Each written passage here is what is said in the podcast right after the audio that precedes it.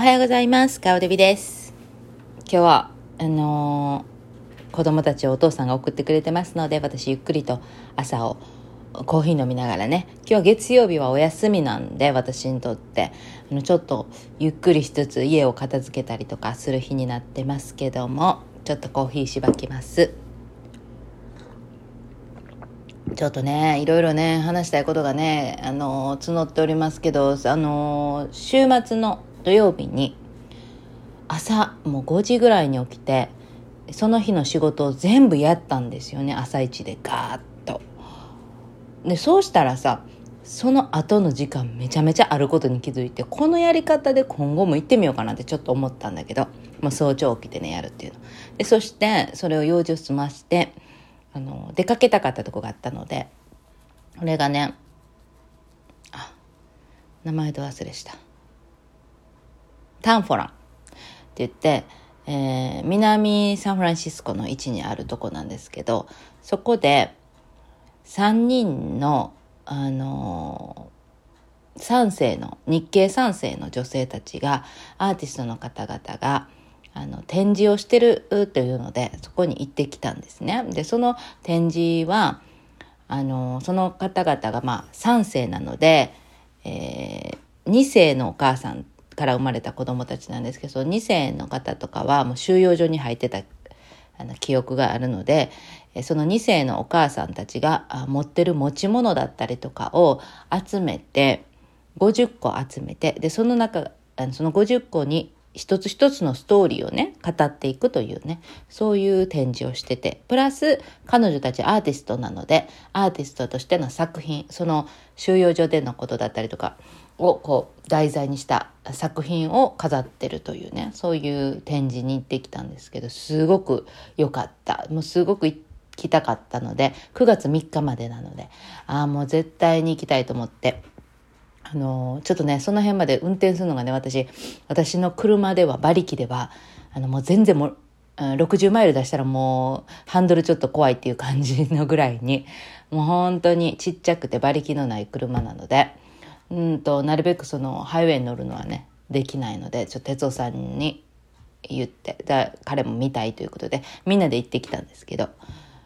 いやーよかったね。まず行きはね、まあ、空いてたから行けたんだけど、帰りがまあね、あっちらへんなるとね、やっぱ橋渡るとね、まあ混むんですよね、サンフランシスコ方面はね。だからトラフィックで帰りはすごい時間かかって帰ってきたけど、まあサンフランシスコ空港の近くらへんみたいな感じですね。あの辺なんですけど。で、タンフォランっていうところは、まずその、第二次世界大戦が始まった時に、日系人の方々、まあ日本の血が入ってる人みんな、あの、集められて、そして1万2千、12万人がごめんなさい。12万人、約12万人ぐらいの人たちが、あの、収容所に入っていくわけですけども、その前に、えーまあ、タンフォランじゃない人もいるんですけど、いろんな場所にちょっと送られるんですね。で、そしてそこで一時期過ごして、そしてそこから、えートパーズだったりとか、あどこや、あノーノー組は、えっ、と、トゥーリーレイクだったりとかにこう移動していくんですね。で、あノーノー組っていうのはアメリカに忠誠、えーしないみたいなね、あの、紙を書くんですそれに自分は日本人だということを主張した人だったりとか、いや、私はもうアメリカ生まれで、アメリカ育ちなんで、私たちはアメリカ人だし、あの、アメリカの言う通りにします、みたいな書くのと、こう、ね、そのとても、えー難しい、その、紙を渡されるわけなんですね。で、その紙を渡された時に、いやー、でも、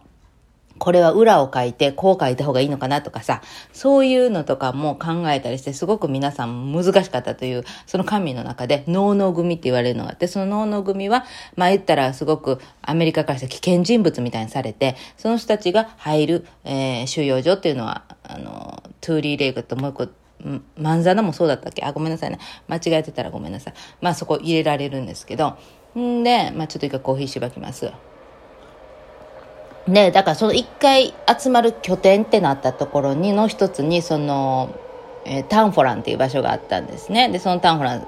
南サンフランシスコ。で、そこはね、競馬場で有名なところで、で、その馬小屋のところに、その、収容所行く前に止められ、あ住んだわけです。住んだっていうかもう、なんか、馬小屋に寝とけ、みたいな感じで入れられたのね。で、そしてその間に収容所がまだできてないので作るという、収容所を作るという段階だったと。で、その場所がまあもう劣悪な環境で、あの、馬のね、匂い臭い臭いところで、もうとても人間が入れない、もう外に行ってた方がマシって言ってたね。そういうような場所で過ごしてた記憶がある場所なんですよね。で、そしてそのタンフランのところは、駅が、あー、もうごめんなさい、駅はわからへんけど、三なんちゃらっていう、もうほんまごめんなさい。ちゃんと調べてから言えという話じゃないけど、これはまあ、ララジオなので、もうちょっともう、ちょっとこう、ざっくりとした話でごめんなさい。YouTube とか撮るときはちゃんと調べます。それで、あの、まあ、その駅のところに隣接して、えー、ショッピングモールがあるんですよ。で、大きい、結構大きいタウンフォランっていうショッピングモールがあって、で、馬の柄、柄っていうか絵が描いてあって。で、まあ、そこの場所で、跡地はもうそういう風に店とかなってるんだけども、その駅のところに、あの、銅像を建てたんですね。日系人のかん、あの、関係すること、そのタンフォランに入った人たちの名前を全部7000何人って書いてあったかな。名前を書いて、そしてその馬小屋みたいなイメージしたあのものを置いて、そこういう感じでしたよっていうのを置いて、そして、えー、親子のね、銅像をね、あの飾ってるその駅のとこに、だからバート駅で降りたらそこに見れるというね。そういうの作ったんですね。で、その日、私が見に行った日にちょうどそのリボンカッティングの日だったんですよ。だから、ちょうどそれがベールが剥がされて見れるっていう日やったんだけど、まあ、長くてね、えー、11人ぐらい喋るということで、もう、何時間のあれ、長丁場で、もう結局それ見ないで、もうトラフィックのこともあるので帰ったんですけど、まあメインは、それもメインだったんですそのメインはどちらかというと、その3世の方々の、えー、出してる、うん、スタジオみたいな見に行くやつがメインだった。で、それがちょうどそのタウンフランっていうそのショッピングモールの中で、えー、展示をされてたんね。で、見に行っ、そしたら、あの、収容所の中で作ってた貝殻のアクセサリーだったりとか、あと収容所で使ってたベッドとか、あと収容所のところで取ってきたこの柵のね、あの、バーブワイワイヤーあれと、あのワイヤーのやつと、あと木とかを拾ってきて、それで国旗を作ってたりとかね、なんかそういう展示があって、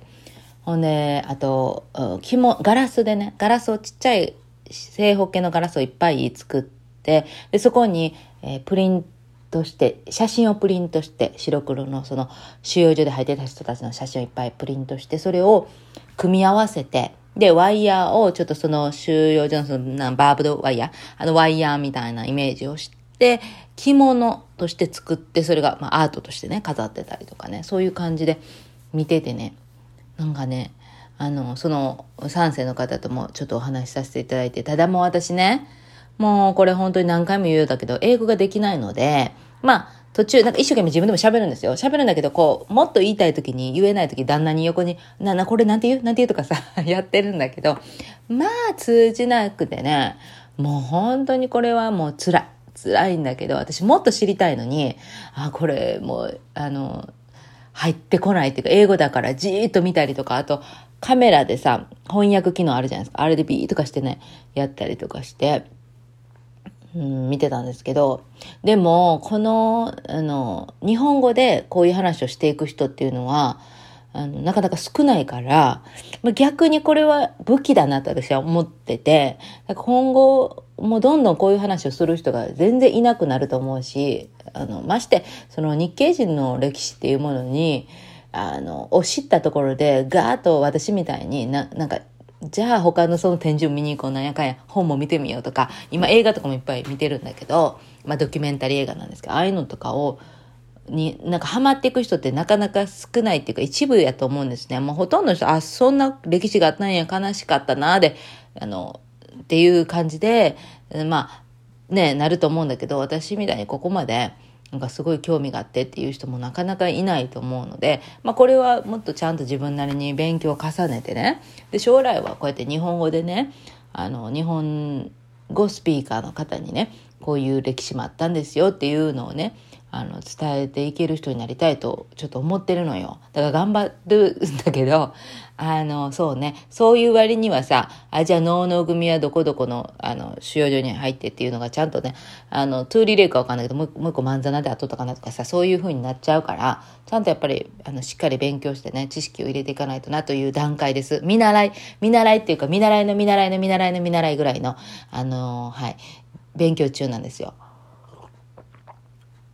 まあ将来そういうことやると思いますよ、私は。なんかちょっとすごくね、確信を得てる。うん。というのはもう25歳ぐらいからこの日系人の方の歴史に触れ出してから、まあ、こんな形でもう自然と導かれるようにね、やってるっていうのが、もうなんかちょっと不思議なんよね。だからバックにこの日系人の方の、あの、霊、霊的なものがついてるのかもしれないよ。なんかそういう気がしてならないね。だってこのタンホランのテープカットもずっと行きたいなとは思っててね。行きたいなとは思ってたけど、いつやったかちょっと忘れとったし。で、あの、たまたまその、えー、っと何その3人の方のアーティストの3世日系3世の方のアーティストのその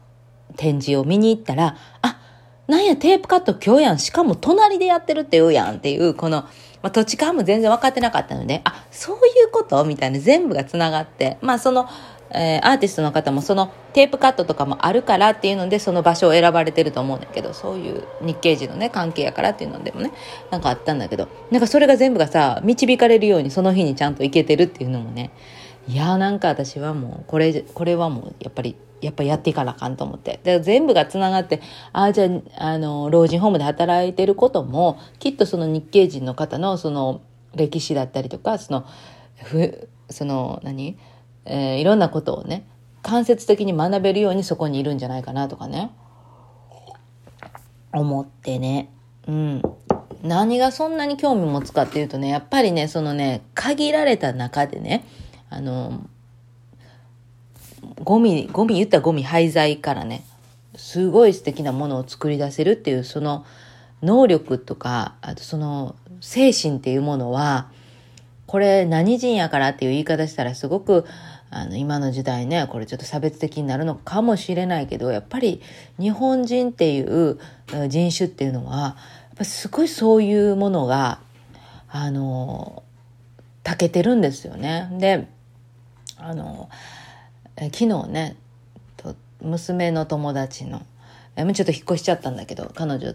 うんとまあでも言っても隣の隣町ぐらいのところに引っ越しちゃって学校はちょっと変わっちゃったからね、えー、久しぶりに会ってでそのお母さんが日本人の方でねそのお母さんの大おじさんがね収容所にも入ってた経験があって。っていうので彼女もすごくその歴史に興味があってよく知ってらっしゃってでそしてお話をねしてねあの私よりね年上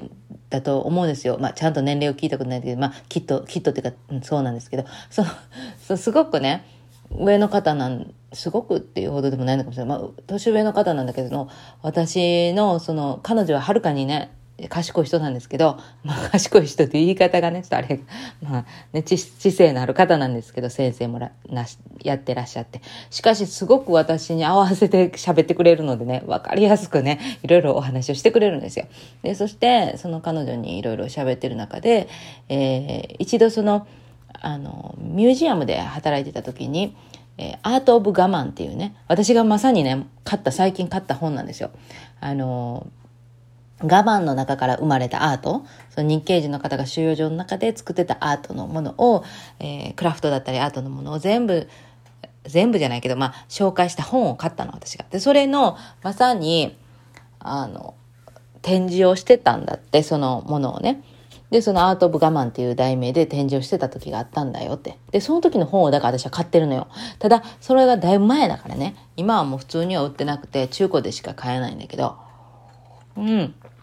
彼女が言うにはね、あんまりその、なんていうのかな、お客さんにこう、心にぐっとこっちのアメリカ人の方に、こう理解してもらえたかどうかちょっとよくわからなかったと、その展示の中でね。で、日本人がこの忍耐力っていうか我慢とかそういう精神っていうのは、他の人種の人にはちょっと理解できないところなのかもしれないとね。ただただその収容所ですごい素敵なもの作ってたね。うわーすごいすごいっていうその部分だけじゃなくてその裏にある深いところっていうところは他の人種の方にはちょっと理解できないかもしれないって話でなるほど確かにそうだなと思って。できっとあの人種が変わればねいやいや自分のねその辛いことは言うていかなあかんすぐ言うていかなあかんね。で思ってることはっきり言っていかなあかん。で仕方がない。日本人のその日系人がよく言ってた仕方がないからあのこれはもう耐えていくんだと。黙って耐えて飲み込んで自分は悪くないんだけど飲み込んで今の状況をやりくりしていってっていうね。そういう精神がないんですよね。他の人種の方には。いやいやいやいやおかしいやんって。なんか言うていかなあかん。でっていうかそもそも収容所なんか入らへんしみたいな感じになると思うのよね。そしてあの日本人特有のちゃんと列を作ってねご飯食べる時も毎回列トイレ行く時も列を並ぶそういう精神っていうのはまあないというねなんかそういう中でこういう日系人の歴史を見ていく中でそういうところまで理解できる理解してもらうとかそういうのが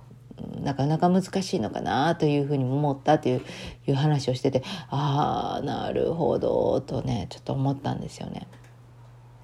だから、まあ、結局その外国人の方にその日系人の歴史を伝えていくというよりは私はどちらかというとその日本人の方々にその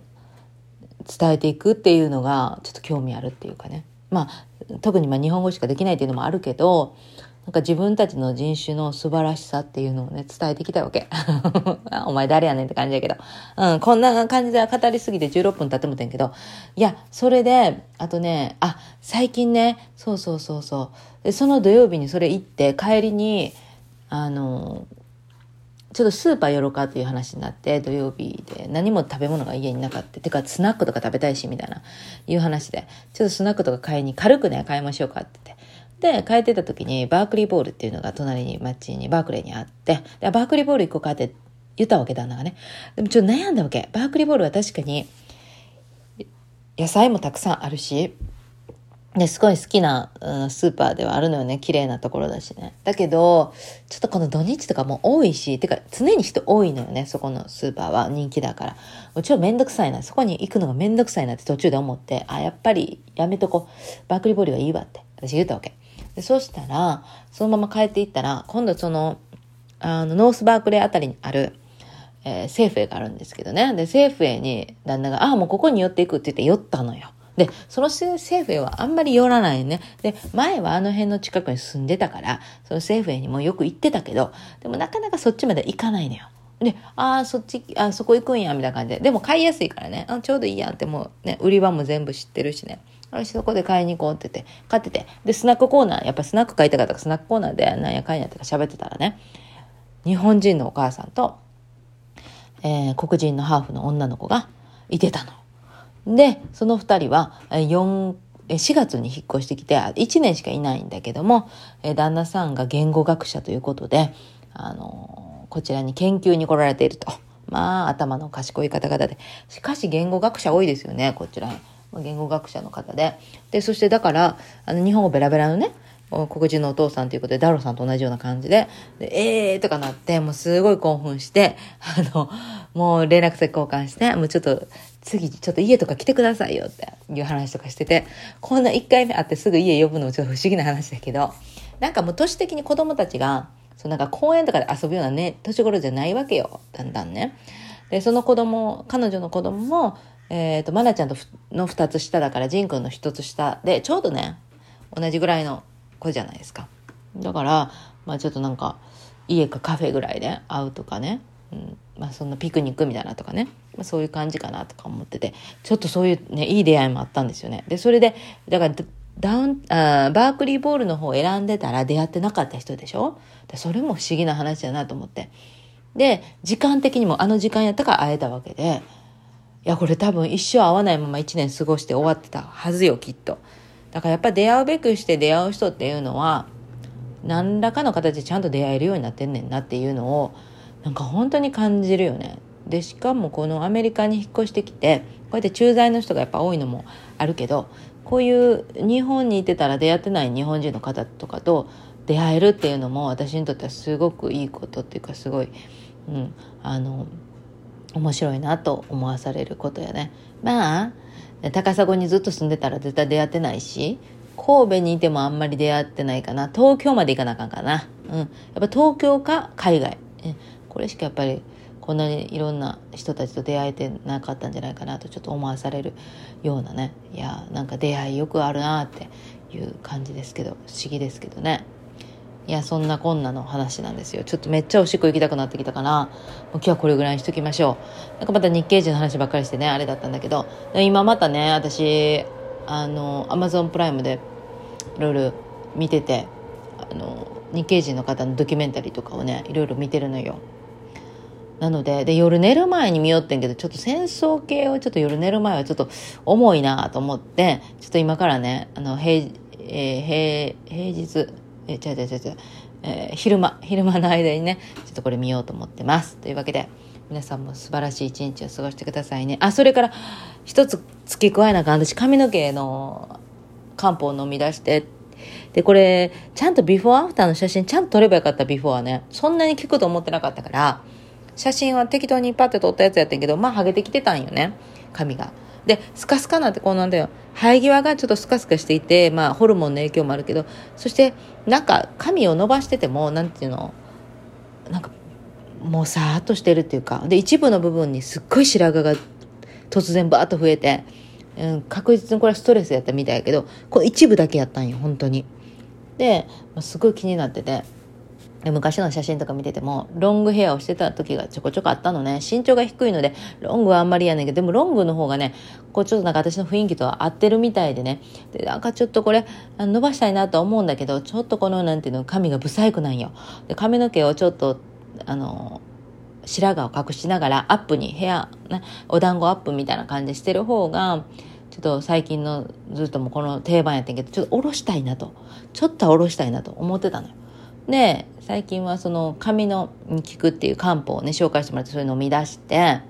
あと、いっぱい飲んで、よく気づいていっぱい飲んでね、えー、肌にいいと言われる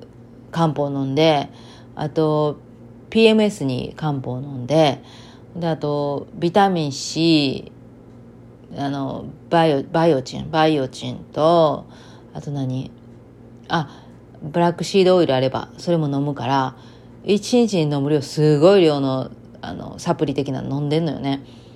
でそれのおかげやと思うだからもしかしたら髪の漢方だけではなくて他にも飲んでるから相乗効果でなってるのかもしれんけどこれ1ヶ月も経ってないのによすっごい毛がね見違えるように変わってん。まあ、ハゲがまず、産毛が出てきたのと、そのハゲの部分、カスカスになってた毛が、しっかりしてもう強くなったのと、あと、オイルもね、友達もらったフランス製のオイル、これすっごくよくてヘアオイル。あれをね、シャワーの後にちゃんと髪につけてっていうのをしてたらね、ほんとツヤツヤ今。で、おろし、今日初めて、あの、何年ぶりやろっていうぐらいね、ロングヘアをちょっとおろしてんのよ。したらもう旦那さんが、いやー素敵やと。わーなんか綺麗綺麗って朝から言ってたから、やっぱりね、これやな。髪下ろした方がええな。ということでちょっとなんかね嬉しいんですよ。やっぱ髪の毛がね年いってきだしたらねちょっと気分落ちてたね私。すっごい落ちてた。ほんで白髪もね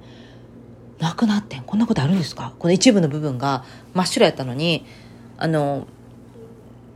全部とは言わんよ。何本かは残ってんねんけど、ほんま数えるぐらいの何本かだけで。で、残ってんのも白が半分ぐらいで、あとなんか茶色っていうか色が変わってきてんねん。白髪の部分が。そんなことあるんですか？白髪になったら全部色変わらんと私は思ってたんだけど、え、え、そんなことあるんっていうぐらいに変わってきてんねん。だからこの、え髪の毛の漢方すごいおすすめ。バークレーの新クリニックの漢方。これすごくおすすめ。てか、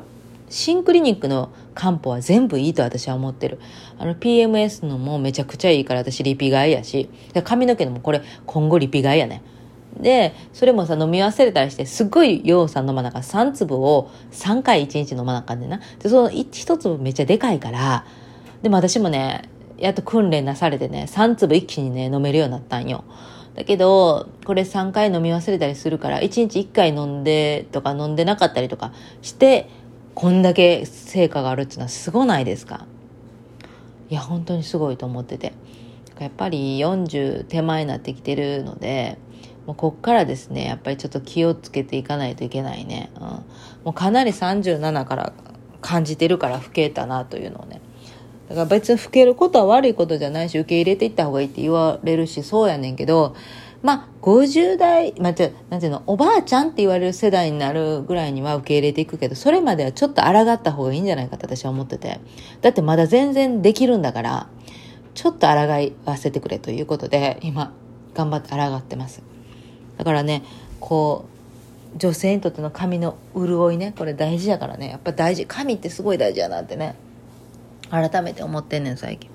やっぱそれで雰囲気が、印象がね、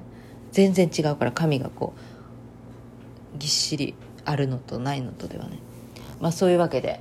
漢方が効いてるという話でした。まあ今日は30分ぐらいでこれでおしまいしても本当にすいません長い間聞いていただいて。まあ今日もねまとまりない話ですけどね